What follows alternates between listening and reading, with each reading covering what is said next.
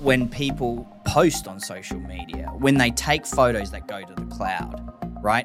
Anything that is connected to the internet is accessible at any time. People need to start thinking that way, right? So when people tell me, well, it's okay that I post things on Facebook because only my friends can see it, or it's it's okay I've got a I've got controls on my Instagram account, right?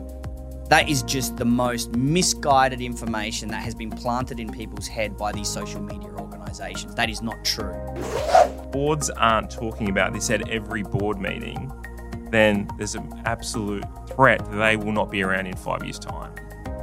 Do you support that? Oh, That's unquestionable. And unfortunately, the cybersecurity industry has left the people part of it to last. They've left that to last. But if you're focused on the technology problem, you are only solving for symptoms. You're playing whack a mole. There's always going to be symptoms that you're trying to whack down and more are appearing. But if you go back to the root cause, which is always human behavior, which is the most difficult thing to solve, and that's what our business has been really, really focused on, is, is understanding the human engaging the human in a positive way, in a positively impacted way, that they then become that human firewall for the business, for the government, for the country, for the planet, then that's the best possible position, the best possible outcome. A shout out to CEOs who are listening in and leaders of companies listening in. When it comes to cybersecurity, you're saying culture is number one. Number one. Absolutely, unquestionably number one. Hey there, my name is Daniel Franco, and this is the Creating Synergy podcast, your business and leadership podcast where we speak to high profile leaders and thinkers about their careers and dig deep by asking the questions we all want the answers to, uncovering their stories, strategies, leadership lessons, and their secrets to success. Today on the show, we have global cybersecurity thought leader, Mr. Mohan Koo. As DTEX Systems co founder and CTO, Mohan is recently been named by Cyberscoop as Australia's only top 50 global cybersecurity thought leader. Mo, with his 20 plus years of cyber experience, has a specific passion for the intersection between security and privacy and for helping organizations to find a balanced approach. I'm not going to lie to you guys, this chat with Mo today was pretty hard hitting and it left me feel uneasy about how I've been using social media, Google, and anything digitally, really. The cyber threat is real, folks, as we've just seen in the news with the recent Optus breach. And in the show, Mo and I go into not only what we should be doing and thinking about as leaders of businesses, but what we should be teaching our families and friends on how to protect our data and privacy online. We talked about the importance of the company's culture in mitigating these cyber threats to the potential of cyber warfare that Australian businesses and governments face in the near future. So, without further ado, here is my chat with Mohan Koo. Welcome back to the Creating Synergy podcast. My name is Daniel Franco. Today we've got a, a guy who goes under the radar a little bit, but uh, his name is Mo. He is a top 50 global influencer in cybersecurity. Um, as of we found out yesterday, didn't we, Mo? So um, we don't want to share his details too much because he wants to stick true to his word. So uh, welcome to the show. Thank you, mate. It's a bit of bit of an oddball for me. Like social media is such a huge part, and and obviously promotion and and sales and marketing is a big part. Um, not being able to share all your details is uh, is a strange one. But uh, thank you for for coming on the show. Um, wouldn't mind just learning a little bit about your story and how you became one of these, uh, well, one of the top fifty global influencers. In fact the only one in Australia to be a global influencer uh, on the Cyberscoop. Um, uh, mag- is it magazine? Is that what they are? Yeah. Yeah, I mean it's it's an interesting story, right? So, you know, when when I first um, started our company here in in Adelaide in 2000, which is a long time ago, it's like well before cybersecurity was a thing, right? Mm. So back in those days, it was called information security or yeah. IT security. And, you know, Australia being Australia, like we have a very uh, conservative way of operating, most mm-hmm. Australian companies. And, you know, back in those days, as a as a startup company in, in Australia, it was very hard to get, you know, the big um, the big government departments or the big four banks or the you know the large telcos to really take us seriously because you know how the perception of how things were back then was well if if it's not a US technology and it hasn't been tried and te- tested in either the US or Europe then it can't be worth its weight in salt. And you know there really wasn't any reputable Australian technology startups back Mm. then that were actually doing good on the global scale. So you know, we had to move and, and uproot ourselves and go to London to really kind of get Mm. taken seriously. So that was an in- interesting interesting time in our lives. Um, and you know, when we when we landed in London, it, it was it was easier to be taken seriously because people said, "Well, these guys have come all the way from Australia. They must they must mean what they say. They've you know they've landed here. They're set up. They're not you know flying in and flying out. Mhm. You know they've set themselves up here and, and moved their families here. So they're taking it seriously. We better give them the time of day.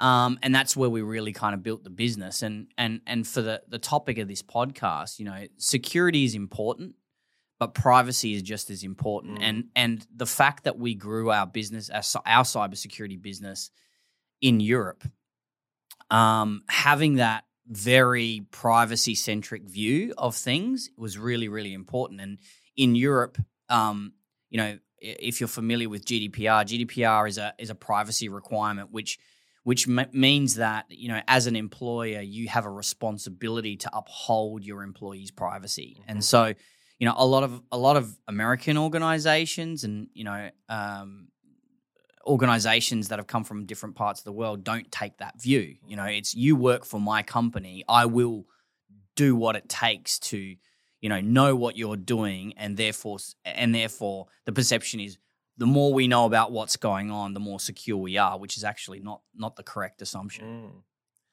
So I want to just cast back to you know moving over. Obviously, taking picking up and taking the families is obviously a big theme. Mm. What was it about London and not America that was in your decision? Yeah, that's a really interesting question. So I guess one of the big influences was look, I had I had never been to America at that point in Mhm. time. And, you know, I guess the perception, rightly or wrongly, was that the culture, the the business culture uh, between the UK and Australia was much more similar than it was with the US. Second, secondly, our competitors were coming out of the US. Okay. And so I felt like, to give you an example, when we first started the company, the first professional funding we raised way back when was 450,000 hmm. Aussie dollars. Yeah. And it was such big news in those days that it made the third page of the advertiser, right? And you know, our about six months later, our closest competitor in the US raised their first round of professional funding of 20 million US dollars. yes, it's a fair difference. It's a big difference, right? So you can imagine that for them being at the doorstep of the biggest market of the world Mm. with $20 million in the bank US compared to us that is far removed from the the markets, the big growth markets of Mm. the world. You know, we were at a massive disadvantage. And so I think the the the cultural assimilation with the UK and and a, a sense of being able to understand better Mhm. um, the way they do business, and the fact that our com- biggest competitors were in the US, we opted to go to the UK. And also, I think the UK government were really kind of reaching out for trying to get other organizations to come and set up in the UK. And so, UK Trade and Investment really kind of helped us with funding and relationship building and stuff like that. So, we got a bit of a leg up from the UK government as well. Yeah, brilliant. So where did uh, where did you grow the business to to today? Like you, you're obviously you're winning plenty of awards and getting noticed in in many areas. As much as you uh, want to keep that on a low on the lowdown, you know, recently the Pearcey Foundation Entrepreneur of the Weird for uh, of the of the year of um, in Australia, not only South Australia but Australia.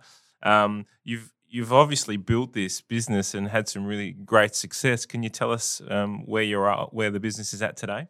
Yeah, so we're we're um I guess from a from a a, a customer perspective is the easiest way to kind of understand where we're at today. So we have hundreds of customers. We've been focused on the most difficult, largest, um, organizations on the planet. So, for example, the top three banks in the Mhm. world are, you know, running our platform. Mhm. You know, we're tracking and tracing what their people are doing with our data. Um, large telcos, government organizations, the biggest government agencies in Australia are running this, for example. We work with defense agencies. Uh, and so we we have to be we have to be able to do this at massive scale Mhm. and that takes time right and you know this is not by any stretch of the imagination an overnight success story Mhm. A- and it's because you know to do this right you have it, it takes time right? There is no way that you can shortcut the process of you know understanding cybersecurity to the level that you can you know deliver at scale for these size of organizations and deliver on what those employers need to have from a security perspective to protect their shareholders and to protect their customers, but also looking after the rights and the security of the employees. Mhm. That's and that's that's our passion Yeah. is finding that balance between employee privacy and security of of the data that they deal with every day. Just a quick note this episode is brought to you by Synergy IQ, leaders in enabling change. Synergy IQ are the ones you call when the change or challenge seems so complex and you don't know where to start. But more importantly, we're the ones you call when you want to make a change that will actually last. If you want to check them out, it's at synergyiq.com.au. Brilliant. So, so the business is global, though, is it? You're set up in still. You're in. You, you're now in the US in Silicon Valley, and you're still in London. Is that correct? Mm-hmm. That's correct, Yeah. So, and any other locations across the world? or- So our focus is Five Eyes. So Yeah. Five Eyes, for those that aren't aware, um, is the US, Australia, Canada, uh, the UK, and New Zealand. Mhm. Um, so that's a, a very strong intelligence alliance Mhm. between those five countries, and and primarily uh, it has been that relationship, that allied relationship, has been focused on the intelligence world Mhm. um, but now it's expanding, right? And so you know we've seen a lot of different initiatives. You've seen AUKUS, which is Yep. you know the the alliance between Australia, the US, and the UK being being strengthened. So because of the of of the the types of customers we deal with, we only deal with um, organizations that are headquartered in those five countries Okay. they may operate in many parts of the world. And in, in fact, we have a number of customers that have operations in Russia that are trying to disentangle themselves from that. And you can imagine all the different security concerns that are Mm. happening for those organizations. So, you know, once you start to understand the kind of level of operation that we have and the types of organizations that we touch, you can start to understand why, you know, I take um, the the seriousness of what we do um, to a whole different level. Mm. It sounds like um, through your just through your language that you know some shit that we don't know, right? and is that is how do you how do you hand, manage that in your own self every single day? Well, you'd be surprised that I mean, cer- certainly on a customer by customer basis, Yeah. the things that we see and the things that we that we touch and that we are privy to is not stuff that we share. Mm.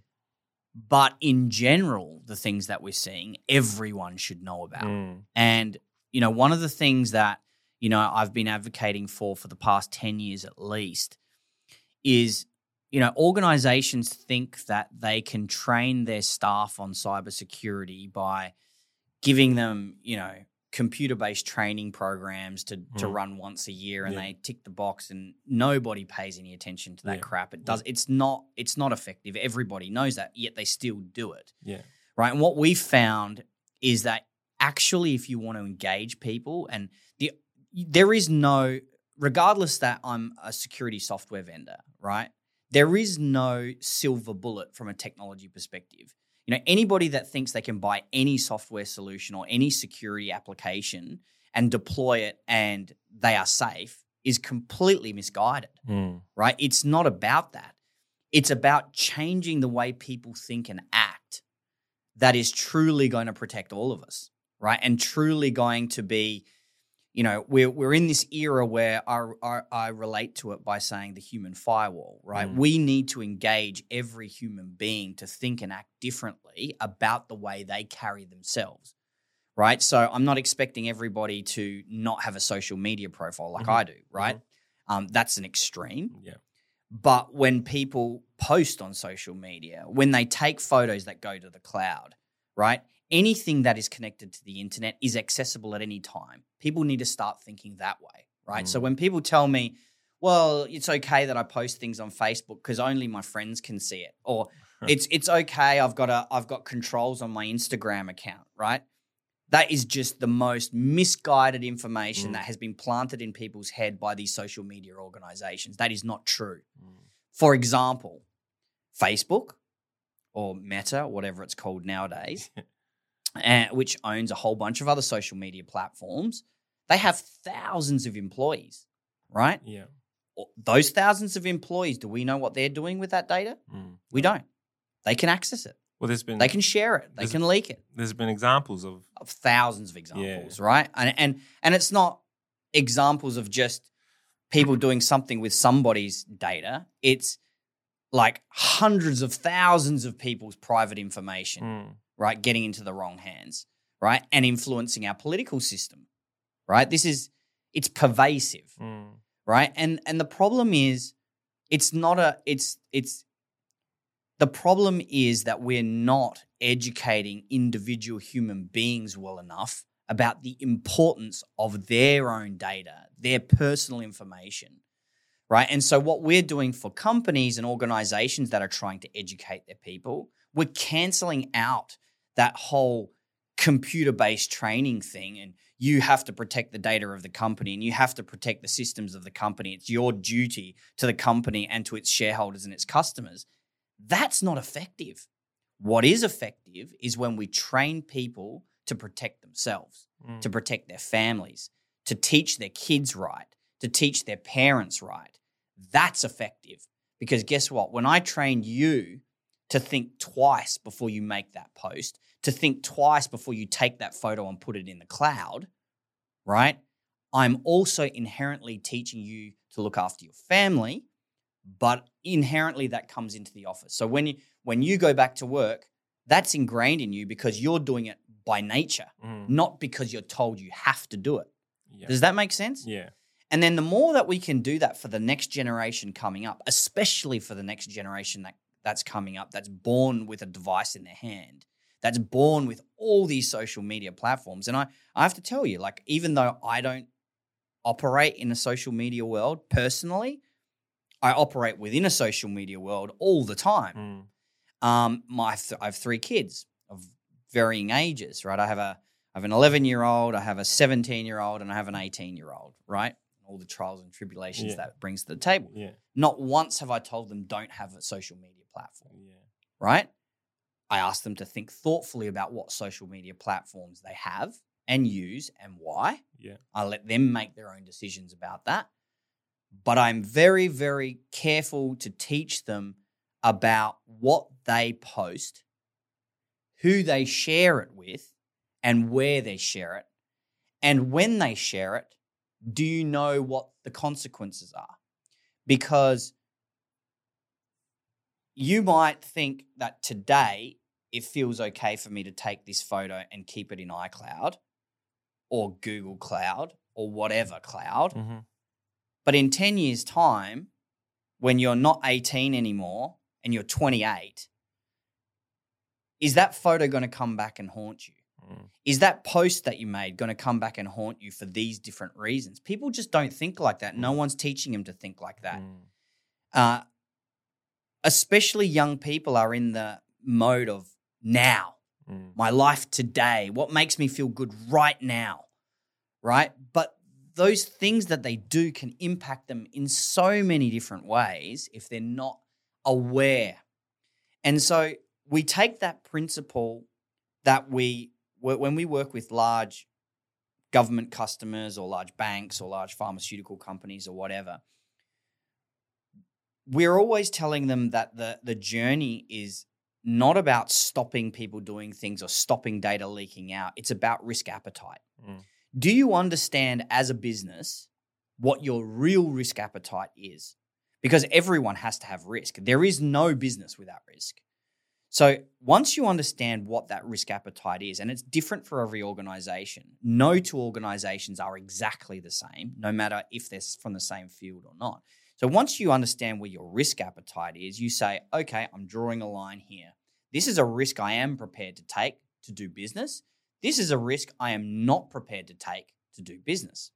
Once you understand where that line is, then you can start to understand, okay, these are the types of providers I will engage with, not engage with. Mm. These are the types of customers I can support, not support. Does that kind of make sense? It does. These are the kinds of suppliers that I want working for me because they understand where my risk appetite is and they're not going to tip me over that line. Now, if we teach human beings to behave the same way, understand what your risk appetite is, right?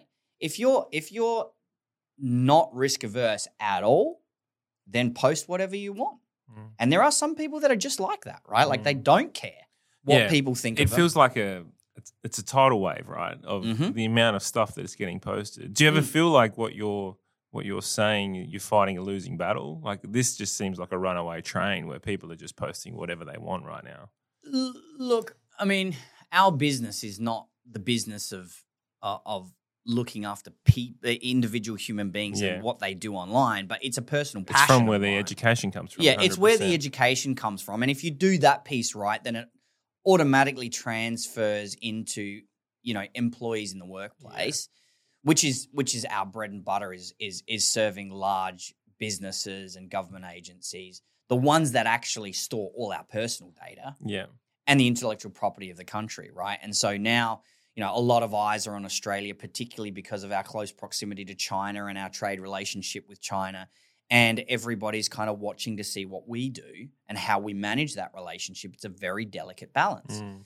right? So we're really kind of at this pivotal moment where we can actually influence. Like, I don't think there's anybody out there that that doesn't agree that cybersecurity is an important thing. Mm. You know, maybe three years ago, we had a big job educating people. No, this is serious. People know it's serious mm. today.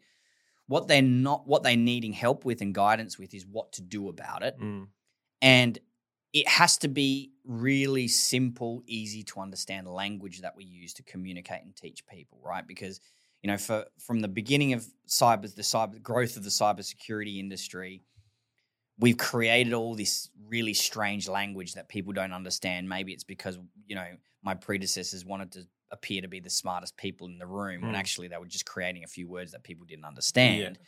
We're now having to reverse engineer that and turn it back into easy language to understand, which is why I use the term risk. Yeah. Right. Because everybody can understand risk. Mm. Executives at the highest level understand what risk means to mm. them. Right. And people understand inherently what risk is. So find that risk appetite, understand where you are prepared to go and not prepared to go, and then, you know, revolve your life around that. Whew, there, there's a lot, there's so much in that, and, and thankfully we've got some time today to explore it. I want to, I want to just jump into the risk appetite element, um, where we know that cyber security, and you said three years ago might have been a bit different story, but we know cyber now is all about risk management, right? Mm-hmm. And we know that it's not a matter of if we're going to get hit or if we're going to get attacked. It's now a matter of when. Is that um, if it's not if it's a matter of when, then like, do, is there a reason to be fearful? Is there a reason to be concerned? Like we can spend as much money as we want in security and cybersecurity, but if it's if it doesn't matter, if we're still going to get hit, what what what do we do in that instance? So, fearful is the wrong response. Okay. Um, concerned is the right response. Concerned in a way that forces us to take some action. Right now, what that action is can mean different things to different people. But I will back you up because you, you said people realize that it's not a matter of if but when it's actually gone beyond that. The chance of you already being owned is extremely high. Mm. When you mean uh, when you mean when you say owned, meaning somebody has access to one of your devices, somebody has access to your email system, somebody has access to something digitally that you use on your in your everyday life. Um, so criminals have gone from what we call opportunistic attacks to like kind of spray and pray, we call it, right? Where they just blast out a whole bunch of stuff to see what comes back, see who clicks on something, see who responds to an SMS, see who, you know, engages positively or negatively because it's that engagement that triggers them to be able to put malware on your device Mm. or something. I'm just using one one simple example. And whether it's a business, whether it's a government agency, whether it's a somebody's personal um, access, it's so pervasive these days that the criminals have gone from being opportunistic to being very clever and targeted about how they do things. And so many of many people that are just not familiar with how to kind of that risk appetite and not to do certain things, they already have have been infected. Mm. You know, many of our devices, let's say there's 10 people in this room, you know, at least two of them will have some malware sitting on their device somewhere, whether it's their laptop, whether it's their personal mobile device, whether it's something else, right? And and the criminals are getting more patient, right? Because they know that we're getting smarter about how we how we detect and how we respond to things. So they're trying to stay in the background and they're trying to wait for the opportune time to turn to we call it weaponize to weaponize that bit of malware that's sitting there doing nothing that you don't even notice is there Mm. until they do something. How do they get it there? Like, what? What's the? there's there's tons of ways that Yeah. they can get it there so the you know in the in the indus in in the kind of um enterprise security space um many many people are uh familiar with the term phishing with a Mhm. ph not an Yeah, f yeah. right which is you know and again we call like the early days of phishing was spray and pray Mm. where they would send out these phishing emails to millions of people randomly and just see who cl- clicks on the link. Mm. And you only need 0.1% to click on that link for you to infect them, right? And in a and this is happening all the time now, not just for businesses and governments, but also for individuals where, where they turn that into a ransomware attack, where they can lock your device or lock the entire company's hardware systems Mhm. and say you will pay me a ransom if you want it to be unlocked. And organize lots of organizations that didn't have their basic fundamental backups processes in place that they were locked down. Mm. There's examples, there's local examples here in Adelaide of companies, you know, big companies Mm. doing billions of dollars worth of transactions that got their systems locked up and had no idea how to back out from that situation, no idea how to continue serving their customers on a daily basis, and were in disaster mode, like emergency businesses going under mode after having been around and very comfortable and very profitable for decades. So it happens, and it's now happening to individuals. So, so what in that scenario? What happened? How did how they get out of it? it's just out of curiosity. So, without mentioning any names, No. this, this one organization and and the the CEO is you know a real advocate now for cybersecurity because she didn't really understand it that well uh, until this happened to her, and now she's out there talking behind closed doors to other organizations Yeah. to say this is what happened to us. It can happen to you. Mm. You know, here's how we recovered from it. And for for for her, she was quite lucky because what she had to do was she had to um, she had to go and speak to literally get on the phone to ex employees who had you know over time left the business but that built her technology stack. Mm. and she had to go back to them and say i don't know how to undo this.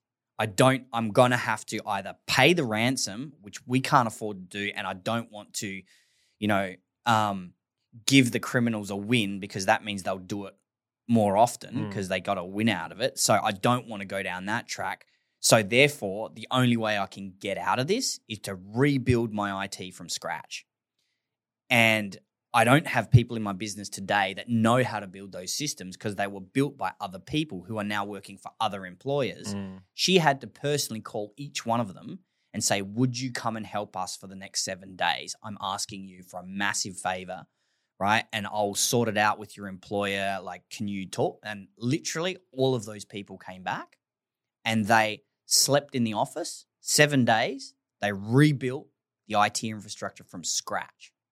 Yeah, well, Imagine that. That I mean, that is that's sickening. that is sickening, I've actually like feel ill.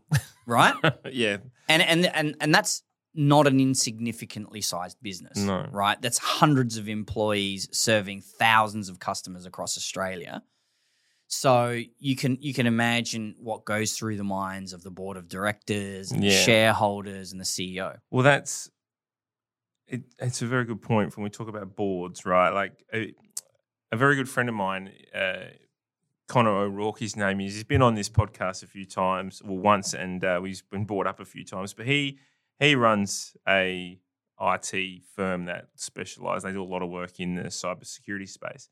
And I said to him, "I've got Mo coming on tomorrow. Throw it like, you know, what are you what are your thoughts? Because he knows the subject better than most."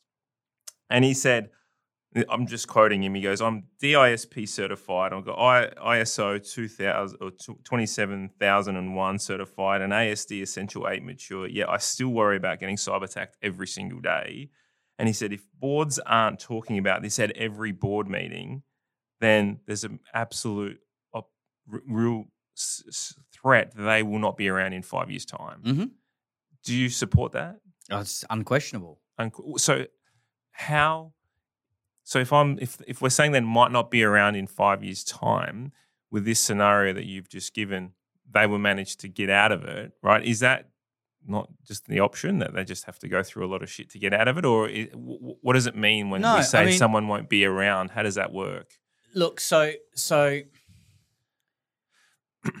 it's there's this false misconception, and look, I, I will say, um, boards in Australia have matured in their thinking towards this a lot, Yeah, right? So I would, I would say definitely from an ASX 100 perspective, my guess would be at least 50% of those boards will be across this to a certain degree. Now, they understand the extent of the problem, they understand how much it can impact their business. Yes, tick in the box. The question is how much they understand about what to do about it. Mm. And there's still a misconception that you can buy tools and hire people and you will have ticked a box to solve that problem and protect the business. That's not true. And that's coming from a vendor that sells these products, yeah, right? It's it's about having a preparedness plan. Mm. That's what this is about, right? Um, so when I say a preparedness plan, it's it's not, am I going to get attacked? Yes, you are going to get attacked. It's how quickly I can respond, and and how prepared I am to make the right response, right? So what we're talking about is a communication strategy. Mhm. So when we get hit, of course we've got the the the technical means to recover from the hit, right? That's that's for sure you've got to have that. But that's just a very small part of the challenge. Communication is probably the biggest challenge, Mm. right? It's do we have the right people in our business that know how to respond to A, our employees, to give them the comfort and and and know that we are on top of this and we need your help to do this, that, and the other because it's everyone's responsibility at that point in time.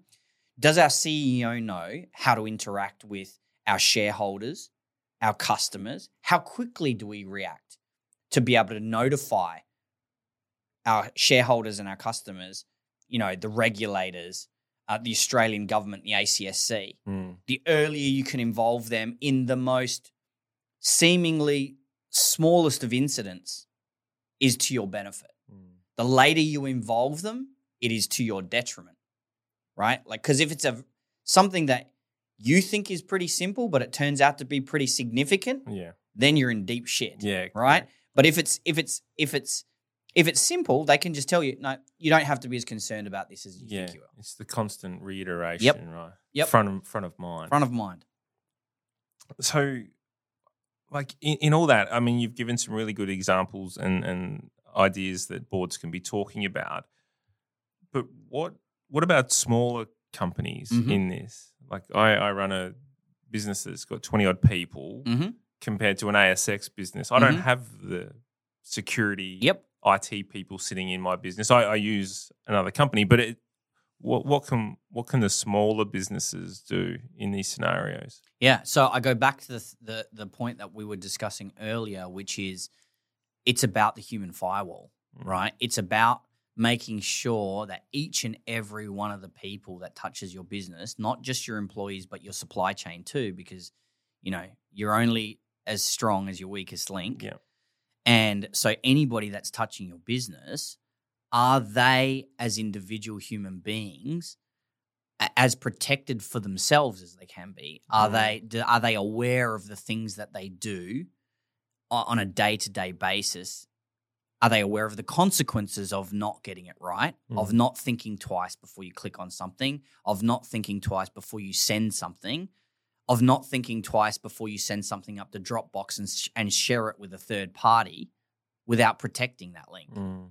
right? These are all ways that criminals are looking at to try and take advantage of an individual to then take advantage of a of of a of an organization Mm. and then to use that organization to take advantage of other organizations that they do business with because that's how it works right the Mm. supply chain you know today you know criminals are smarter than they used to be where they would if they're targeting company A for whatever reason whether it's to steal intellectual property or get access to some customer record or whatever the case may be if they're targeting company A 5 years ago they would just go straight after company A and they might do some socially engineer, social engineering around some of your employees to get into your systems. Today, they know that's too hard because company A knows they're a target and they've put up all these defenses and they've trained their people. I'm going to go after company B, which is a tiny little supplier Mm. that serves company A because I can get onto their systems and then navigate sideways to get into that Yeah, organization. wow. And that's that's where this gets more difficult. So Is that we- how the government recently? Because I know there's been some recent issues with go- within government. Yeah, right? constant, constantly. Yeah. You know, there's ones that we hear about in the news, and there's lots that we don't hear about, Yeah, right? And yeah. that's that's not just our government; that's every government, Yeah. right? And you know, we spoke about phishing before, right? Like the the spray and pray type attacks. Mhm. Well, not many people are aware that those opportunistic spray and pray attacks have become much more targeted, and we call that spear phishing Mhm. right? It's exactly what it sounds like, right? Mhm. It's now a much more targeted approach Mhm. where a spray and pray phishing attack before was just a randomly worded email that you can tell straight away that this is not Yeah. for me. This Yeah. is a, a random kind of a thing, even though some people clicked on Still it, right? click on it. Yeah. Today, it's an email to Daniel Franco from Mo Mm.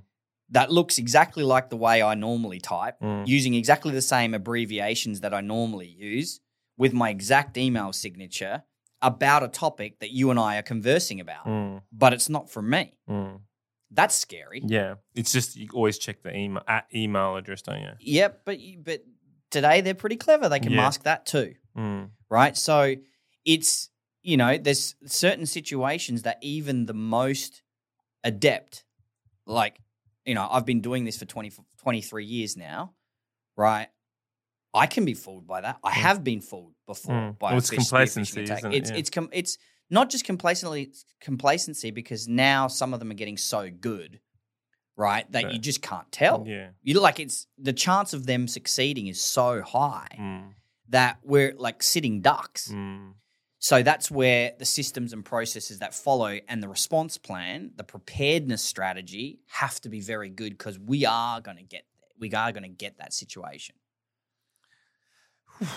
It's a lot to think about. Going back to the training of the individual people, there's this. The, the, I hear words like zero trust approach getting Mhm. thrown around. Can you can you elaborate on that for us if you can? Yeah, so the the zero trust approach is is literally I, I really don't like the term Mm. because, you know, the the whole thing that we're trying to influence is trust, Mm. right? Like the the more trust you can build inside an organization and with people that you do business with, inherently you're going to get better engagement and therefore they are going to have a sense of responsibility Mm. to the organization and so we try to build trust however zero trust has been is a is another new term that the cybersecurity industry has put out there and what it effectively means is you know don't trust anybody unless you have to Mhm. and then you start to work out from there and you start to open up systems from there it also it refers to the fact that we know that we've been owned Mm. so now respond from that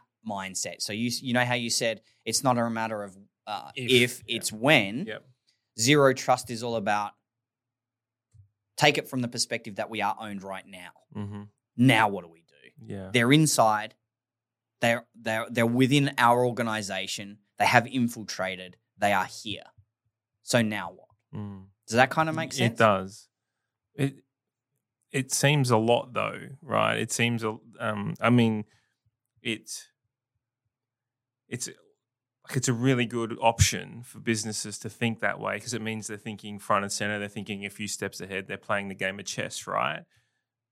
But for those who don't have the knowledge and who are of smaller business, that and approach don't have that risk uh, I have a completely different risk profile Yeah. and risk appetite absolutely yeah, it becomes becomes quite difficult. So I sit here as a leader of a business going, wow, there's so much I need to do, but I I just don't have the time, the money, the power, the influence, or whatever it is Yep. to, to do that. Yep. Um, what can what are the most basic essentials that you, from a health point of view, from a business, what that especially small business, or you know medium, you know, Yep. a lot, lot of non for profits that listen in that Yep. sort of space yep what are what can we do at that level to just ensure the basics are covered? Sure.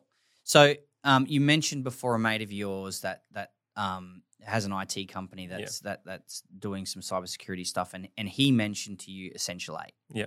So Essential Eight is a great spot to start. It Mhm. is about the basics. It's about hygiene, Mhm. right? So everyone should know and understand what the Essential Eight is, Mhm. and start to build that as their foundation. It's by no means you do the Essential Eight and then you're done, Yeah. right? That's just the basic foundation. So is it is that something you can quickly just sort of jot through? Well, look, the, for an for example, basic patching, Yeah. right? So making sure that you're you're and in a, a small organization of twenty people, Mm. you're probably not going to have centralized IT systems. Mm. Today, everyone's just you buy them a laptop, Yeah. you give them Wi-Fi access, and they're off to the races, right? Correct. Yeah. Um, and that's pretty much, you know, that's the SaaS world that we live in, right? We're all running SaaS applications, so on and so forth. But there's, you know, in those sorts of scenarios, right? Um, it's important that, again, your staff are that human firewall and they're thinking through these things. Mm. They understand the basics that need to be done, like patching, right? Keep our applications and the software that we're using, keep it up to date Mm. because the older, um, the longer a piece of software code has been sitting there, the more vulnerable it is because it's given the bad guys a chance to reverse engineer some of that and get some code in there, Okay. right? So, so the that's just one example. So the hygiene of basic patching is something that lots of organizations, especially small medium businesses, just don't do Yeah. because unlike so in my company we have a centralized security team and they push patches out to us so we don't even have a chance to not patch because it has to be patched Yeah. In small medium organizations you don't have that so that i go back again to the most important thing is getting people to think for themselves and practice their own basic hygiene from a digital perspective because then it's automatic that they do that for everything they touch in the business Mhm. does that make sense It does. You know, one thing that's always um, really interests me is the is the companies like yours, which are the cybersecurity experts, the people within them who understand. I know integrity comes into this, right? This question mm. what I'm about to ask, but the people who are in them understand all the loopholes for some of these biggest businesses. So you talk about Facebook and that giving people's data away. Is that not something that is of concern to security companies? Of course it is. well? Of course it is. Um, so how do you go about mitigating that? How do we know that security companies are doing the right thing by their the companies that they? Yeah, and look, it, it's it's a difficult one, Mm. right? But you know, this is where reputation becomes everything. Yeah. Right. Which is which is why for me, I'm personally extremely risk averse in the digital world. Mm. Like I take a lot of risks in my personal life Yeah, because yeah. I like to have fun and Jump do out things. of the plane, right? that's yeah. fine, right? Yeah, right. But when it comes to the way we operate our business, I'm extremely risk averse. Um, in the security industry, you know, you would assume that uh, they eat their own dog food or drink their own Kool Aid or Yeah. however whatever Yeah. term you want to use. Yeah. Um, but not all of them do Mm. Right? So you know, for us, because of the types of of of organizations we partner with, um, we have to be whiter than white, and we have to be very clear about who we do and don't do business with. Mm. So there's many many organizations that come to us for help that we actually will turn away because they don't fit the profile of our risk appetite. Okay. Does that make sense? Yeah. So, which is why for us, we only deal with Five Eyes headquartered organizations or on occasion, um, organizations that operate within Friends of the Five Eyes, Okay. right? And and that's by design. Uh, and now that doesn't mean to say that you know if you're we're only employing people from those organizations that they're all going to be good people and they're not going to do anything wrong. No, by no means at all Mm. right? You it, it is one way of de-risking the organization because within the Five Eyes we can we have a better idea of un, an understanding of who these people are, what their backgrounds are. Um, but we do drink our own Kool Aid, Mm, Yeah. right? So um, at my company, we use our own technology internally. We we everything that our customers use us for, we do that internally, and we are our own, you know, Yeah. test case. I, I'm, I'm not questioning the integrity of, of, of your company and whatnot. It's more about there's. the individual. I always think about the individual. I think Mhm. the person who's creating these hacks and phishing schemes absolutely know the cybersecurity world Yep. better than anyone. So it's typically might be Mhm. someone who's actually on the inside, you know. But we could go down a rabbit hole in that space. I am really interested in just more so the the um, the common mistakes that companies might make. Mhm. Like, is there a sort of really two or three that might come to mind? I mean, you could t- we could talk common. There'd be hundreds, right? But is there two or three that come to mind every single time when we talk about the common mistakes that we see? Yes. So the number one thing that pops out when you ask me that question is compliance, Mm-hmm. right? So uh, I'll just call it for what it is, Mm. right? In our country, uh, energy companies are grossly behind the curve. Mm-hmm. Uh, and sometimes the regulation, which is meant to kind of drive these organizations to a certain standard, Mm-hmm. have completely failed in the approach because what they've done is they've created a checkbox exercise to say, if you check these boxes, then you are good. Mm.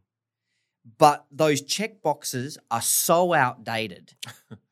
and all of those all all those regulators have done for the industry is teach those industries that I don't care about anything else. If I've checked those boxes, we're good, we go forward. Yeah. And I'm going to take Monkey the see, minimum steps Mm. that's required to check those boxes and not spend a cent more than I have to to check those boxes. Mm. And guess what? It's those organizations that are our utilities that serve us our electricity, that serve us our water, serve us our water, that handle our sewage systems. That you know, these are organizations that one thing goes wrong, right? We're, We're- all in trouble, we're in and it, and it, and it disrupts the entire safety and security of the entire citizen population. I'll give Mm. you one example. Um, Florida water treatment plant. Mhm. Some people have heard of this, others haven't, but it's a publicly available story. Someone was able to hack into the Florida water treatment plant and they were attempting to change the concentration of some type of, uh, I don't know the, the exact details, Yeah. but some type of mixture, like they treat the water Yeah. with different chemicals and certain things to you know, make sure that there's no bacteria and so on and so forth. But they changed the pH levels to a level that it would be toxic for human consumption. Mm. And the only way that this was stopped was someone happened to be walking past a computer screen. And at the point that they were walking past that computer screen, they saw the mouse moving the without screen. someone sitting at the desktop. Yeah, wow. And they went, Oh, that's weird. How's that how's that mouse moving around? And they called IT. IT checked it out. They found out they'd been hacked. Now that hmm. individual, if would have got away with it. Yeah. Now, the only thing that's stopping that from happening anywhere else to any other utility, power can be shut down overnight. I'll tell you a story about that in a Yeah. minute. Right? Power, water. Two basic things that Mm. humans nowadays can't live without. Correct. Right? We are so vulnerable, and the only thing that's stopping an attack like that happening is motivation. It's the only thing. There are criminal g- groups out there, terrorist groups out there, nation state actors out there that already know how to compromise those systems and could do it right now Mm. if they so have the motivation to do so. And yet, our utilities and energy companies are so far behind the eight ball, and it's not their fault. Mm. It's the regulator who is so outdated and not up to speed with the requirements of modern day. It seems like the uh, the regulator sends out those constant patches that you're talking about um, in updating their their information. We did a. I, I used to work in a utility, and um, we did we here at, Synergy IQ did a big program with uh, with a certain utility, and, and one thing that I remember was part of the dialogue when we when we worked with, them was let's like it's SA water here in South Australia, and we we uh, we talked about the purpose of the business as a health regulator, right? Like because at any point the water the water system can get infiltrated, and not only that, the sewer, right, Mhm. stops disease. So it's about keeping people and keeping the community healthy. And yeah, at, at any point you could infect thousands and thousands, if not tens of thousands, of people Mhm. from one push of a button potentially, right? Mhm. So that's scary. You talked about um, an example from a utility perspective. Could you share that with us as well? You mentioned the power example. So, here in South Australia, we have the highest penetration of rooftop solar of anywhere in the world per capita. Mm-hmm. A lot of people don't know that, Yeah, right? So, to kudos to South Australia. Big, big mission, and we've and we've gotten there. But cybersecurity is often an afterthought. Mm, And it's the responsibility of the manufacturers and the energy providers to make sure that we're protected. Are we? mm, So I'm I have a Tesla battery. hmm I'm connected to the smart grid. I'm feeding into the smart grid all the time. Every day. And has anybody come to check the security of my home internet that's connecting my Tesla battery to the smart grid? Nope. Does anybody know how easy it is to get into my home Wi Fi, even though I'm pretty good at what I do? Mm, It's easy. mm. There's like hundreds of people in South Australia that know how to hack my Wi Fi today. Yeah. Guaranteed. Right? From, from outside the front of your house. Yep. Yeah. And so, and there's other ways they can do it as well Yeah. Without being in front of my house. Mm, But so the point is, the only thing that's stopping that is motivation. Now, to shut down the grid is not that difficult to do if you can get access to the to people's, you know, homes like that Mm. because all you need to do is to take all of the battery that's all of the power that's stored in all of those batteries in our houses and dump it to the grid all at the same time.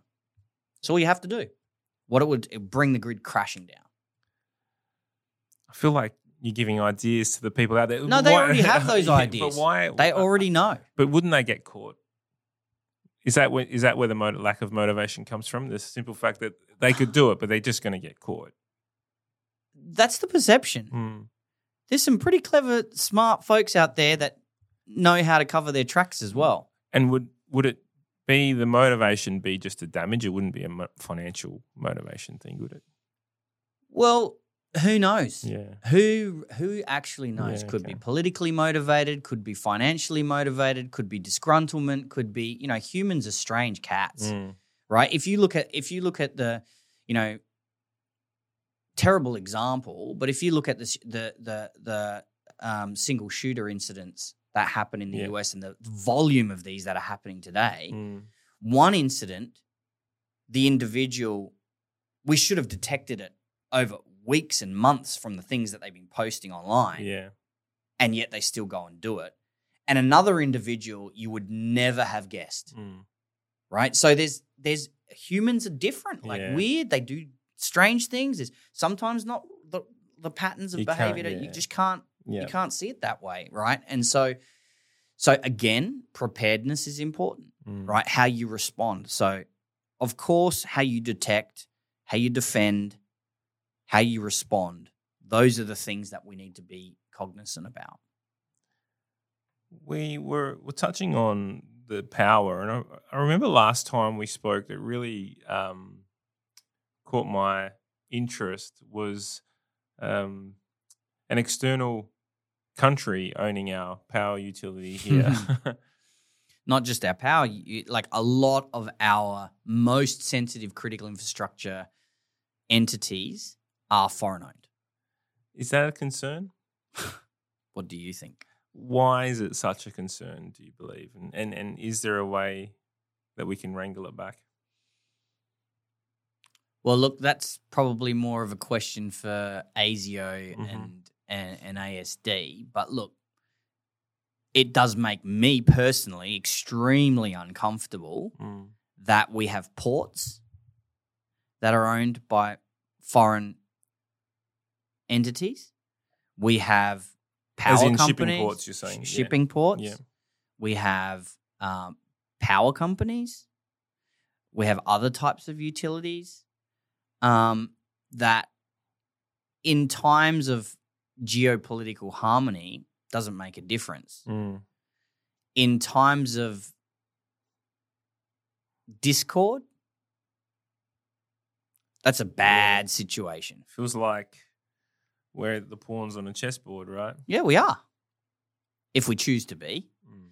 and previous governments have allowed that to happen for whatever reason, and I'm sure they had good reasons at the time, but it certainly seems absurd to me that we would ever allow that to happen again.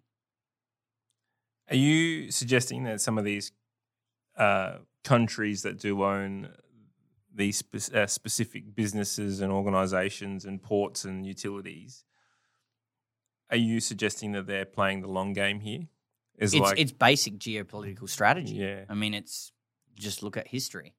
It is. Mm. So what can we do to not be put into checkmate? Well, I think we again we need to uplift everybody's awareness. Mm. We need to uplift everyone's understanding of what matters. And you you know there's the 4S principle. See something, say something, hmm right? If we can teach all Australians to do that, then we as a country are as safe as we could ever be, right? Because that's the best thing you're ever going to get, right? Yeah. It doesn't matter about what up. technology you've got and and how many security engineers we've got and how many security companies we've got protecting us. What really matters is the citizens. That's what matters, Mm. right? And the more people that will see something and say something, the more alert we are going to be to these things Mm. right? And so, you know, that's why I, even though we're focused on enterprise and protecting businesses and governments and things like that, it always comes back to the people. Hmm. People are at the center of everything. And if you, and, and unfortunately, the cybersecurity industry has left the people part of it to last Yeah. right they've they've left that to last but if you're if you're focused on the technology problem you are only solving for symptoms and you're to use a, a us terminology you're playing whack-a-mole you know there's always going to Yeah. be symptoms that you're trying to whack down and more are appearing but if you go back to the root cause and you solve for root, root cause which is always human behavior which is the most difficult thing to solve and that's what our business has been really really focused on Mm. is is understanding the human engaging the human in a positive way in a positively impacted way that they then become that human firewall for the business, for the government, for the country, for the planet, then that's the best possible position, Yeah. the best possible outcome. I love I love the slogan of your business, which is you know the difference is human, and you talk a lot about the the human behavior. Is there, um, and and we have spoken about it, and it seems like we just always end up back here. It, it all starts with the individual. Um, we we touched on the social media aspects. We touched on um, every individual just being curious, right? And obviously the 4S principle. What about those who are looking to build and promote themselves through a marketing point of view, the social influences, the where it's a legitimate business for Mhm, them mhm. to constantly grow? Uh, we as a business use our social media channels to help promote. Yep.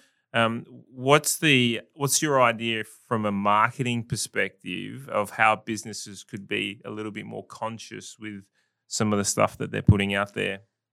Um, I, I think it's I think it's less about the business aspect of social media and much more about the personal aspect, Okay. right? Like, because people are pretty thoughtful when they're running a business on social media. They're pretty thoughtful Yeah. about what they put out there because are. they have this perceived thing. It's my the reputation of the business is important, so I, I'm gonna be I'm gonna think twice before I post that thing. But when they're just doing it like snapping things on their day to day basis of what they're doing with their kids on the weekend, or you know what they think about a political statement or whatever, right? Like they they just tend to shoot from the hip when it comes to Mm. personal posting. And they could make an error of judgment. Is that what you're concerned? yeah, or could put something out there that makes them a target. Mm, right? Or put something out there that can be used against them, mhm. right? Like like never underestimate the nefariousness of the bad guys. Mm, They do not care about how it, what they do affects your life. mm. You, you've seen like NDIS scams and and like people ripping like blatantly rip, ripping off disabled people that need the NDIS to survive. They scam their money. They don't. Mm. They don't care, right?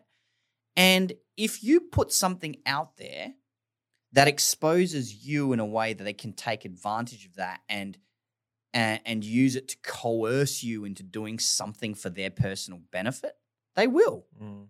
And so people don't think of that. What right? are, what are those scenarios though? Like that you would? I mean, you're not on look, social media to see it, but what are, well, you Uh, would well, there's- obviously there's, know. lots. There's Yeah. lots, right? So think about it from a a, a social engineering Mm. perspective, right? Like so, um, people that are really easy to socially engineer are those that have instability in their lives, Mm. whether that be I don't know financial instability, whether that be a gambling problem or some kind of an addiction, or you know if they're having extramarital situations. You you get the picture, Yeah. right? Like anything that that I can use against Yeah, you that's that's going to embarrass you or you know make you uncomfortable and you don't want to go through that so you'd rather just pay these guys and shut them up or go and steal this bit of information from your company and give it to them as a once off so they go away and leave you alone or you know if you're in a financially difficult situation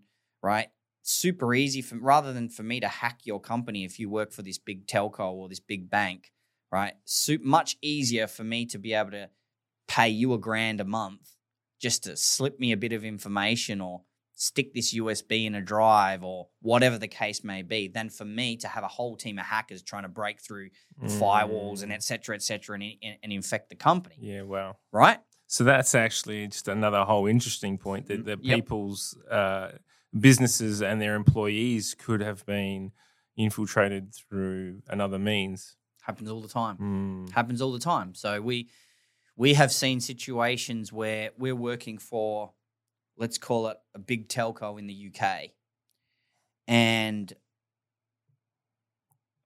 we actually caught an individual inside that company, a trusted insider in that organization, that was that was taking sensitive data about a so they were a, a cell station engineer, right? And how we caught them was every time their line manager would send them a task to do, they would actually Google how to do that task. So they didn't actually know how to do their job. And yet they were in this very serious position Mm. where they had access to very sensitive data. And when we reported that back to the company and said, this is unusual, right? Unusual number of Google searches around this specific engineering topic has led us to what is this person doing? Okay. When we reported that to the CIO, went to the CIO, he checked out who is this individual? Oh, he's not an employee, he's a contractor. But it's okay. He's contracted by this big contracting organization that we use for all of our contractors. So should be fine goes and talks to the CIO of that contractor firm. Oh, he's not our employee. He's a contractor. So, contractor of another contractor, Yeah, wow. right? And then the third hop, we look into it. It's a retail store that doesn't exist that he's actually employed by. That's very strange. When did he start working for the contractor A, contractor B, and then contractor C? 18 months was the period at which he had worked to be planted inside our customer organization to get access to the data he now has access to. So that's that's what I'm That's talking about. That's the long game. Now, we consider And that getting- to be the and- long game And getting paid for it the and whole getting way. paid for it the whole way, right? Yeah. Um, and we consider that to be a long game, eighteen months, and and navigating your way through those hoops to get to there. But the longer game is being played by nation states, Mm. where they're thinking 20, 30 years from now, where they can have advantages over Australia and our allies in terms of intellectual property that they can harvest right now that will put them way ahead of the game, you know, 10 years from now Mm. right? When you're talking about AI and machine learning algorithms, when you're talking about all kinds of these future technologies, space, nuclear. Now you kind of see what we're talking about about Yeah. the long game and the seriousness of the What i- situation. what is your, what is your, like? So there's so much. Oh my god, there's so much in that one thing alone. And you want to go back to the the person who infiltrated the company, right? So I think the take the key takeaway from that would clearly be do your checks and balances, right? Like Mhm. make sure you're checking out your contractors, the subbies. Hundred percent. That's your supply chain. And and your- here's so this is there's a, a project that we're doing at the moment, which is really really exciting. Actually, it's called continuous vetting. Mhm. Right. So you must be familiar with for for anyone who works for defense. Mhm. uh, they have to be cleared.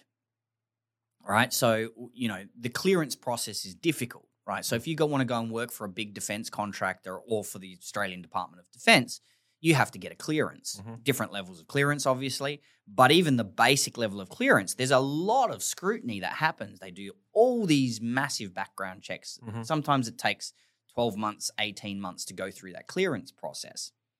But then what happens once they're cleared and they're employed? Just goes back to BAU, isn't it? Go BAU, Yeah. right? We trust them, they're good to go, Yeah. right? And maybe every couple of years there's a check-in point. But there's a cycle of employees. At the Exactly. Yeah. now, here's the thing about bad insiders.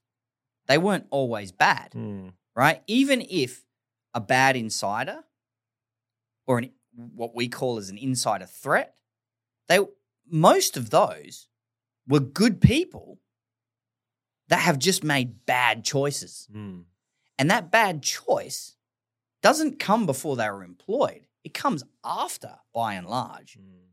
You know, and people make bad choices for all kinds of reasons. They're inherently good. Of course, there's some people that are inherently bad, but they are so few and far between. Mm. By and large, people are good. They just make bad choices. So, what we're all about is trying to minimize the environment where people make bad choices, right?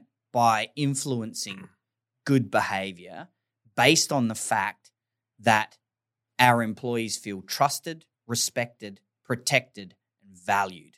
Because when you got those four things inherently as a human being, you feel happy.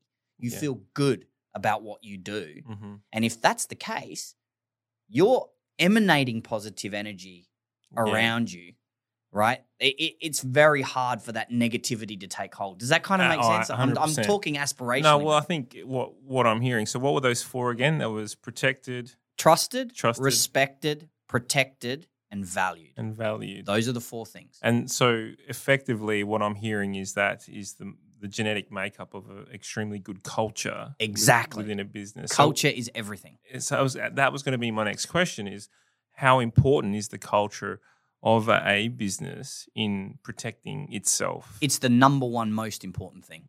Brilliant. You can do away with every other every security tool that you've got. You can do away with all of that crap.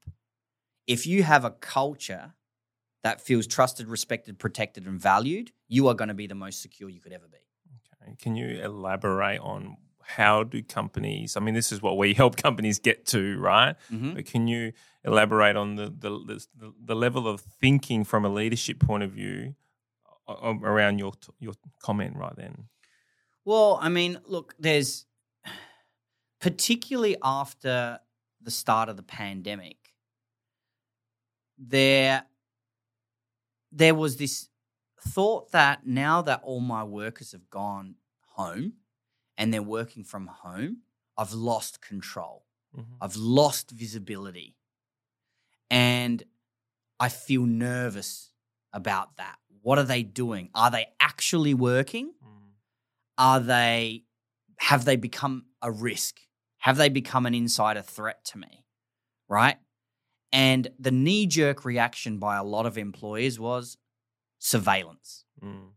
completely the wrong approach because if your people weren't feeling alienated before Yeah. once you take that surveillance approach Mhm. they will definitely feel alienated then Yep. and guess what you're doing you're creating that feeling of discontent and discord Yep. and the the exact thing that you don't want to happen is going to happen Yeah. because you've now put people in an uncomfortable on. position. And now they're thinking, well, I don't really care what happens because I don't. I'm a. I don't want to work here anyway. right? Exactly. Or yeah, this is none of my concern. Or Yep. You know, stuff head office. You know. Don't, Yeah. Yeah. Yeah. It's common. It's so Yeah. common. and guess what? When you're thinking that at that point in time, and you get approached by someone externally that says, "I know exactly how you feel," Mm, right? Here's an opportunity for you to fight back, mm. right? And make some money at the same time. At that point in time, aren't you more inclined to go, "Hell yeah, why not?" Yeah. Right? Well, it's. Well, you'd hope not, right? You'd hope not, but unfortunately, that's But- the situation. We're, we're dealing with the masses here, aren't we? Mhm. And I think that's the reason why I asked the culture question is that because you're right. Like if you're, we we often talk about being inspired and being fulfilled and feeling safe um, uh, is is critical to to the success of a company. If you're not feeling those things, then you're more likely to do things that go against the grain, Yep. that go against the values of the company, Correct. that go against the vision and the mission of the company uh, for your own benefit. Yep. Um, so, a shout out to CEOs who are listening in and leaders of companies listening in. When it comes to cybersecurity, you're saying culture is number one. Number one. Absolutely, unquestionably number one. And I will say, I'm extremely proud of Australia's ability to take that concept all the way to the bank, Mm-hmm. right? Because interestingly, and this is a bit of a gross generalization, but interestingly, from a technology perspective, put aside cybersecurity for a minute, from a technology perspective, Australia has always been a little bit behind the curve Mm-hmm. right? Because by and large, again, gross generalization, by, by and large, it's true though. New technologies get invented on the west coast of the US. Silicon Valley has been the hub globally of where that stuff gets invented. And then over time, those technologies get adopted across the US. And about a year later, New York and DC comes online with those technologies. And then about a year later, it makes its way around to London and then across Europe. Mhm.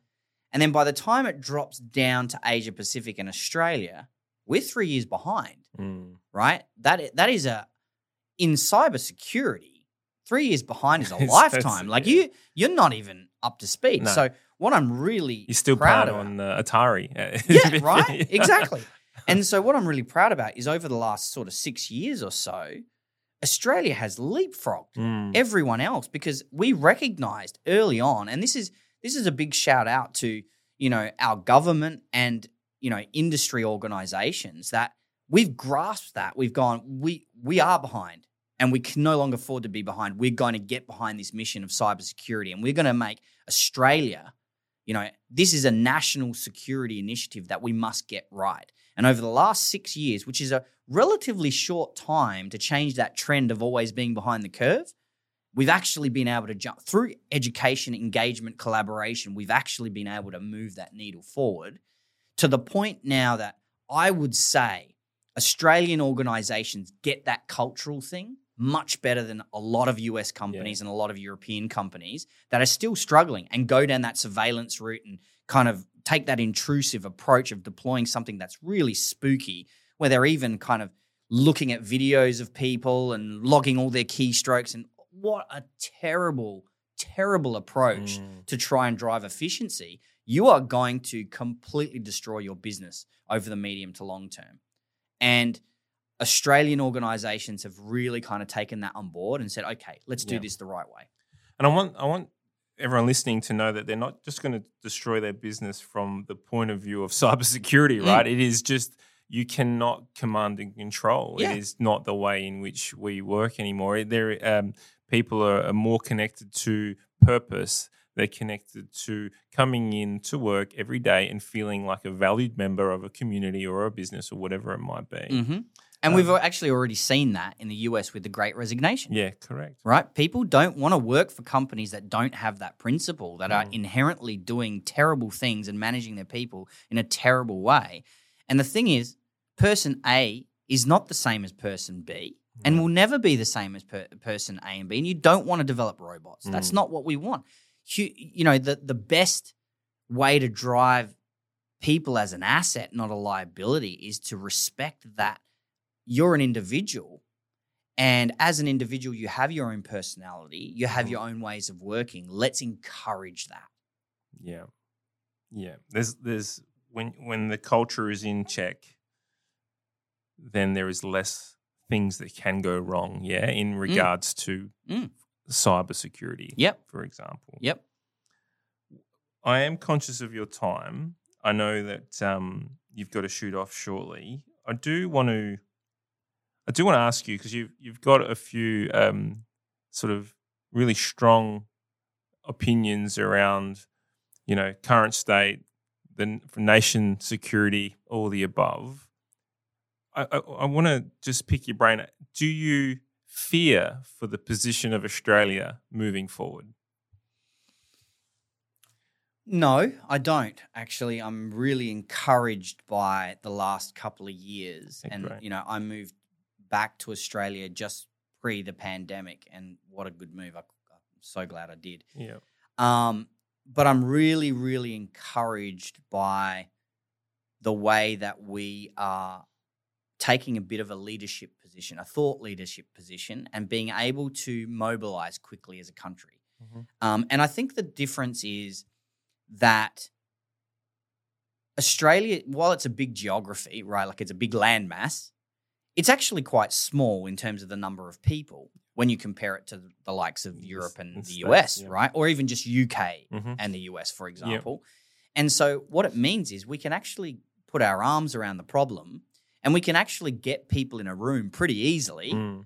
and actually have the conversation and say, okay, what are we going to do to shift the dial? And we're doing that. Like, you know, industry organizations, academic organizations, government organizations, we're all getting together and we're sharing ideas, we're sharing thoughts, and we're saying, let's not just have a talk fest here. Mm. Let's actually deliver projects and programs of work that are going to shift the needle forward. And let's come together and pool our resources and our knowledge and our and our, our technologies and our thinking to further the mission together because we are all on the same mission.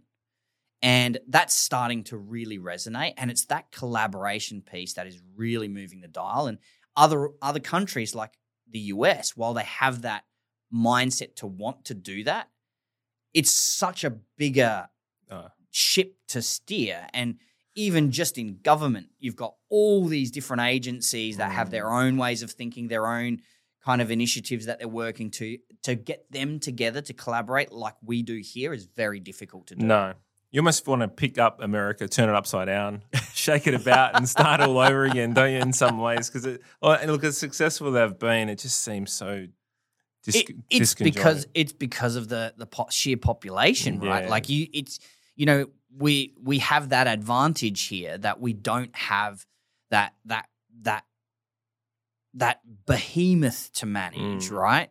It's still there's still work to be done. It's still you know there's still politics to navigate and all that stuff, but it's it's it's it's feasible to put your arms around it and move it forward, and we are doing that. So, looking forward, it's your in your opinion with the current approach and the current desire to improve and put our arms around the problem and work together that we're going to be in a pretty good position here in Australia. Yeah, we Yeah. are. Look, we are we are in a good position here in Australia, and I, I guess the takeaway for any of the business leaders out there is stop thinking about what you're going to do from a tooling perspective per se to mm. protect your business, and start thinking about a programmatic approach to it, and most importantly, think about your preparedness plan. Right, Yeah. like you know when the incident happens, whatever the incident is, have your preparedness plan ready to kick into gear because we have seen incident, instances where an organization gets breached, but because of the way they responded quickly, promptly, gave their customers a feeling of strength and control, gave their employees a sense of empowerment through the process, and were able to communicate with the media in a way that resonated, their share price actually went up mm. right? So it, security can be an enabler and can be a differentiator if you get it right. Without doubt. Without doubt. And I think from a key takeaway point of view, and this is not a plug at both of our businesses here, but from a security point of view, obviously look at hiring in the right companies to help with you. Like look at do your checks and balances Mhm. on them as well. Of course. Um, and help and work with them in in helping you um, design your company in a in a safe way hmm then but also to another point that we've made a few times already now is the culture of the business think about steering that ship as Mhm. well this is an area that constantly needs to be improved on and you don't just get a good culture overnight it's something No. that you start working on Yep. And you iterate it and you iterate it and you're going to make some mistakes and it, it's tough but as long as everyone is aware of where you're going Yep. and you talked about communication being critical as well hmm if we follow that path, and we're all um, we're all going to be in a much better position Yeah. moving forward and for the future, which is really exciting. What is uh, what is the the future for for your you personally look like? I mean, you've built this amazing business. You've uh, you know got top honors here in global top 50 and entrepreneur of the year and all these amazing things that you've done personally what where do you see yourself in the next 5 and 10 years It's an it's an interesting question. Look, I I have I have a real passion for giving back to the community. That's like and you know my my my background in cybersecurity is valuable in that sense. So, you know, one of the things that I really want to do is to try and create the ecosystem here in Australia to enable startup companies to flourish, not just cybersecurity companies. I can help cybersecurity companies more probably more than others, mm-hmm. but but to help the Australian ecosystem get behind those entrepreneurs in a way that they don't have to leave the country and take this massive long journey across the planet to make success, right? And and that that for me is a pretty big big one. Mm. Like so, you know, um, I've started to invest in some local companies Mhm. here, and they're doing really well. And trying to trying to bring Silicon Valley investors down here to see what's going on, so we don't have to go. See you. You want to invest in our companies because they're great. Mm. You make the effort and come down here. That Yeah. kind of principle and building an ecosystem around them. So we've started to see a shift in you know some of the major banks and some of the major telcos getting behind these these startup companies and and and investing in them early and being a partner to them in such that we will test your technologies. We will provide you with feedback that helps you to develop the world's best capability in these areas because that's investing in the future of our country, hmm. right? And we have to have that long game plan now. Like, stop thinking about what's happening today and how we can benefit ourselves today. Think about the future and generations to come and look at what's happened down at Lot 14, right? Like, That's game changing for South Australia. That's game changing for Adelaide. It's been years worth of work, but it's an investment in all of the future generations, Mm. right? Like I was interviewing a chap today and he was going from our company, and an interview in our at our company, to an interview with a space company, to an interview with a, a leading um, IT provider, to an interview with a venture capital firm. I mean, ten years ago, five years ago, that's never possible. That- You'd have to fly to Melbourne, Sydney, you know, Los Angeles to Mm. have those conversations, right? And today you can have them right here in Adelaide. So that's that's the kind of thing that I'm passionate about. You know, completely aside from that, you know, environment environment is a big big big thing for me. So, you know, I'd like to see an opportunity for me to kind of um, have enough time on my hands to spend thinking about new ways that we can, you know, advance conservation. Mhm. Um, you know, starting with conservation in this country and making sure that we're doing the very best that we can to protect the environment that we live in for the future generations to come, which is not a foregone conclusion right now. Yeah. No, I love it. I, I want to ask one quick question. Sorry, I am. I want to jump this in because what you were saying then about lot fourteen really sort of um, threw something at me. Previous guests on this show, uh, Adrian Tembel, we had him on last week, who is chair of the SA Productivity Commission. We've had Bruce Djite, who's committee of Adelaide. Bruce's article in the paper recently talking about, you know, wake up Adelaide, you're not doing enough sort of thing. And I'm Mhm. paraphrasing that. The the podcast that we did last week um, with Adrian Tembel was about again um, the policies that South Australia has had, and I'm specifically talking about South Australia here. Um, is has been very much geared towards the lot 14s and the Tonsleys and putting time and effort and money into those precincts. Um, to which uh, he's saying that we actually don't know and can't see the return on investment. Counter arguing that, have you seen it to be an amazing precinct? Let- I'm One talking- hundred percent. yeah, and and, and it's that 100%. scenario that you're talking about, or have you seen? Can we see the next unicorns come out of there? Is that is that what we're saying? we are seeing the, the the next unicorns come out of there. There's a reason. There's a reason why I moved back to Adelaide, right? It's to be a part of that ecosystem, right? And well, you know, you just have to look at it's it's it's obvious when you come down there, Mm. right? Like uh, we have the four top space startups in the country are based in Adelaide. Adelaide. Yeah, Right, that's like, like, Fleet Space Uh, and there's heaps of them. There's Myriota. Yeah. There's there's there's heaps of them, right? Like there's a- there's a lot, and that's just the space industry. Cybersecurity. You've got DTEX down there. Mm. You've got Fivecast down there. Two of the best companies ever to come out of Australia from a cybersecurity perspective. You've got defense companies, like you've got all the big defense primes that are down in Adelaide now, Mm. right? And with them, they bring their whole supply chain Mm. right? These are this this is transformational, right? Five years ago, you couldn't get interesting jobs in this high tech space. Like they didn't exist. Tonsley, have you seen some of the companies that are operating down at Tonsley? It's advanced manufacturing at the bleeding edge. These are the world's best in the game, right? So, so anybody that says that there's not enough going on and they can't see the change that's happening hasn't been down there and hasn't interacted with the ecosystem. I love it. I love a bit of a debate. Gabs has got a smile on her face because uh, we uh, last week we were hearing different things. But that I think this is really important, and Adrian is the first to say that I want someone to challenge me on my thinking on this because that's what we need from the state's point of view. We need to see this grow because if we are investing the time and money, then we want to see it flourish. Exactly. And I, I will say, though, that we haven't done a good job as South Australia in promoting what happens. yeah, And that's that's a huge mistake, Mm. right? And this is this is not just South Australia. This is Australian cultural mentality, Yeah. right? It's like, you know, and one of the reasons why we have our, our startup companies previously haven't been as successful as they could have been. In Australia, by and large, again, gross generalization, but majority of startup technology companies are founded by engineers. and they come up with brilliant ideas. Mhm. They are brilliant engineering minds to, to come up with new concepts and building new concepts. What they don't have is the commercial, marketing, sales, business development nous that the US guys do. Mm. So the US guys come up with complete bullshit vaporware a lot of the time. A lot of the time, not Yeah. all of the time, No, of yeah. course. But they come up with this stuff.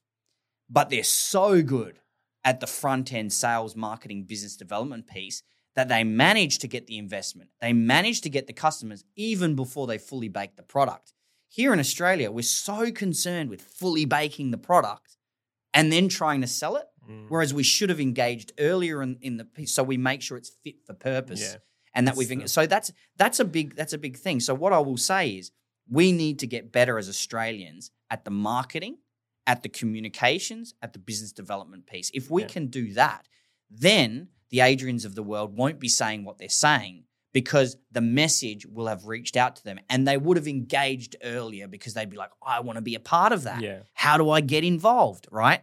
So there is this there is this part of me that's saying, you know, we need to get better at communication. So if you think about all of our publications, our our biggest publication here that everyone locally reads is the advertiser. Mhm. So when a nice, good story at coming out of Lot 14 goes into the advertiser, no one outside of South Australia can read read it because it's behind a goddamn paywall, Yeah. right? It's an, It's a, it's painful.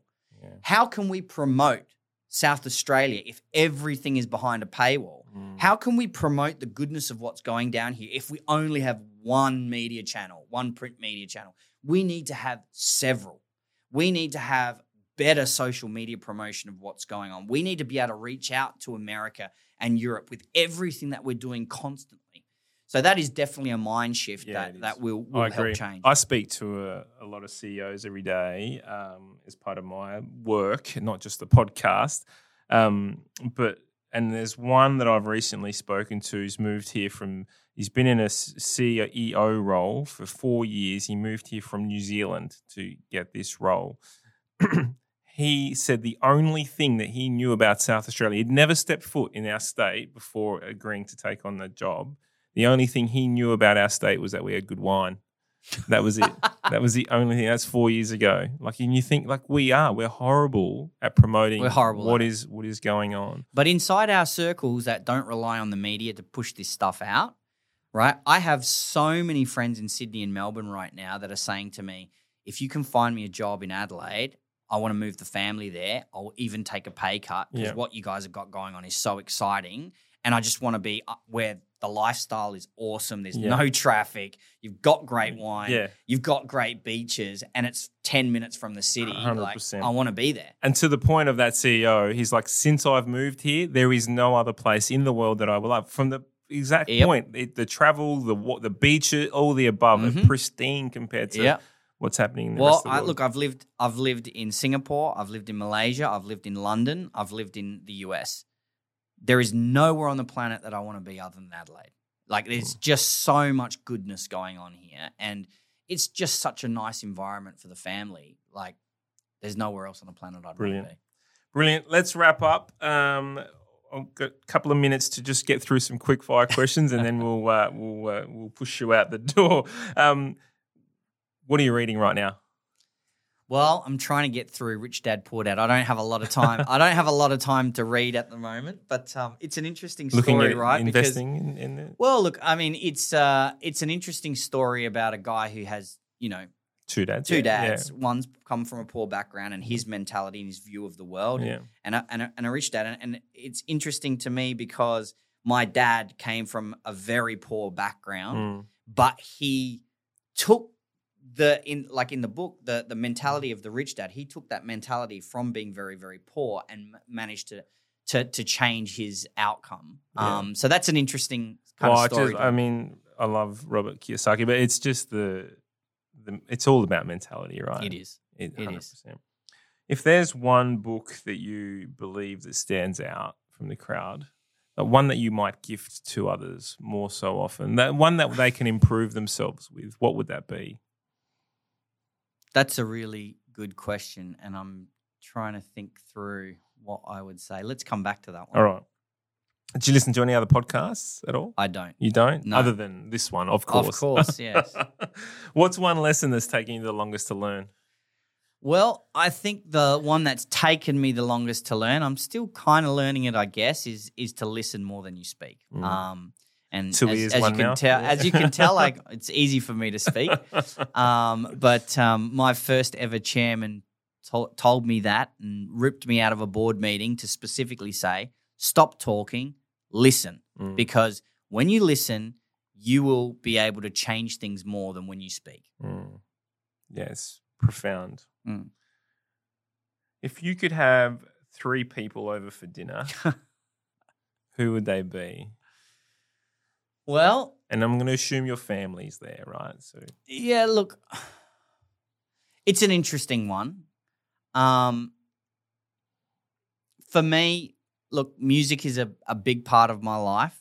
So I would I would have to choose musicians, Mhm. right? Like I would have Jimi Hendrix yeah, because you know because, that's, because you don't need to say yeah, anything well, else yet. Yeah, I would have Zack de la Rocha because he Oh, yeah. really cha- changed the way music can be used um, to spread messages that are important. Mhm. Um, and I would just probably have Robert Plant just Okay, because. because the the legends of the game. Yeah. I love it. What is do you, do you play music or you just Guitar, Yeah. yeah. not not well. I haven't played a lot in Mhm. the last twenty years or so, but I, But I do. just heavily invested into it? Yeah. brilliant. What's some of the best advice that you've ever received outside of the you know listen more? Well, I, I it's got to be from my dad, right? Like so, um, and this is this is a very very topical one right now, right? Because in Silicon Valley, a lot of eh, over the over the many years, companies have been told to grow at all costs, like spend th- spend money and uh, throw money at the problem, and you will become, you know, a viable business at the end of it. But today, it's very different. And so, what my dad always told me was, you don't have a business if it's not profitable. Like it's not actually a business, Mm. right? It is it is not a going concern. And so today that's ringing true for me more than anything anything else because profitability is king. And so, you know, we're in a a, a- very comfortable position from that perspective where a lot of Silicon Valley companies have taken massive amounts of investment and thrown it at the problem and grown their businesses too big to manage. And at a time like this, when we're going into a downturn, it's very hard for them to Scary. contract. Yeah, really Scary. place to be. It is. I mean, isn't that the whole reason you go into business? Well, I mean, you, you would think so. Because I mean, the the Silicon Valley approach is grow business, like get a value. You would think so, but look it. at Uber. Yeah, I mean, right? No profitability in sight, massive company Mm, with their own internal struggles that they're going through now, which are only going to get tougher in a downturn. mm, absolutely. If you had um, access to a time machine, where would you go? I would go back to 1999. Yeah, Yeah. I'd Before- go back. before the big bug comes along. The two. well, before before I got into business, pretty much. So Okay. you know, I was doing very different things. Then I was I was playing music. yeah. Uh, I had a band. I was uh, a break dancer and Oh, really? performing for a living. So yeah, that's where I'd go. There you to. go. Wow, I something. miss those days. Is that something that's never been mentioned on a podcast before? It is. That's going to go in the show notes. Um, break dancer. um, if you if, so, if your house was on fire, I'm going to assume your family and pets and everyone are safe. Um, what is the one thing that you would run That's back in? that's for? an easy one. Hmm. My 1977 Fender Stratocaster. And that's uh, That's a guitar. That's a guitar. I was going to say, yeah, brilliant. And is that uh, is that a sentimental value to you, or Uh, it has sentimental value to me, uh, but it's also worth a fair bit. fair bit? Yeah, excellent. Not signed by anyone. Just No, it's just uh, no. All right. What's it worth? What what would it be worth? I don't even know what it's worth today, but it's a, it's It's- it's, a fair bit. It's got a number behind Yeah, it. yeah. Beautiful. Uh, if you had one super bet, how one superpower here, um, what what am I saying? One superhero power. What would it be? Look, I don't think it. I don't think it's a superhero power. I think, look, at the end of the day, I hope that I can be more thoughtful about the environment around me and others around me, and not just humans, but other beings around me, and and trying to, you know, give more than I take. And at the end of the day, that's that's all that's really important to me. At the end of the day. Look at you. That's brilliant. Thank you very much. Now, last one. Um, you're a father of three. You have to have a dad joke, surely. Oh man, don't do this to me. Like my kids would say, they're not jokes. They don't qual- they don't qualify as jokes, so don't ever tell but they, them. they do, Nah. and I am a connoisseur of them. Dude, There's only so much room in my brain for these things. Yeah, that is. I'm putting you on the spot. You don't have one prepared. No, I don't have one oh, prepared. bugger. That's fine. Not a problem. Um, look, we're going to wrap up there. I know you do have to shoot off.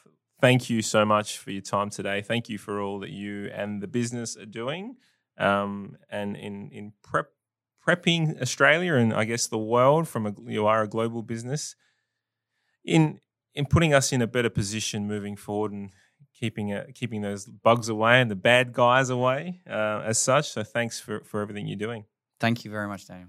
If someone did want to get in contact with you, how would they go about that? Uh, there's many ways to get in touch with me, um, but I would say go and go and have a look at our company, DTEX Systems. Uh, you'll find that online, and you'll be, be able to find a way to get in touch with us. Excellent. Not a problem. And that's it, guys. Thank you very much. It's been very insightful. Some scary moments throughout the way, but uh, I think you were consolidated when you said we're going to be okay as long as we keep going on the same track. So thanks again, Mo. Awesome. Thanks, Daniel. Cheers, guys. Thanks for listening to the podcast all. You can check out the show notes if there was anything of interest to you and find out more about us at synergyiq.com.au. I am going to ask though, if you did like the podcast, it would absolutely mean the world to me if you could subscribe, rate, and review. And if you didn't like it, that's all right too. There's no need to do anything. Take care, guys. All the best.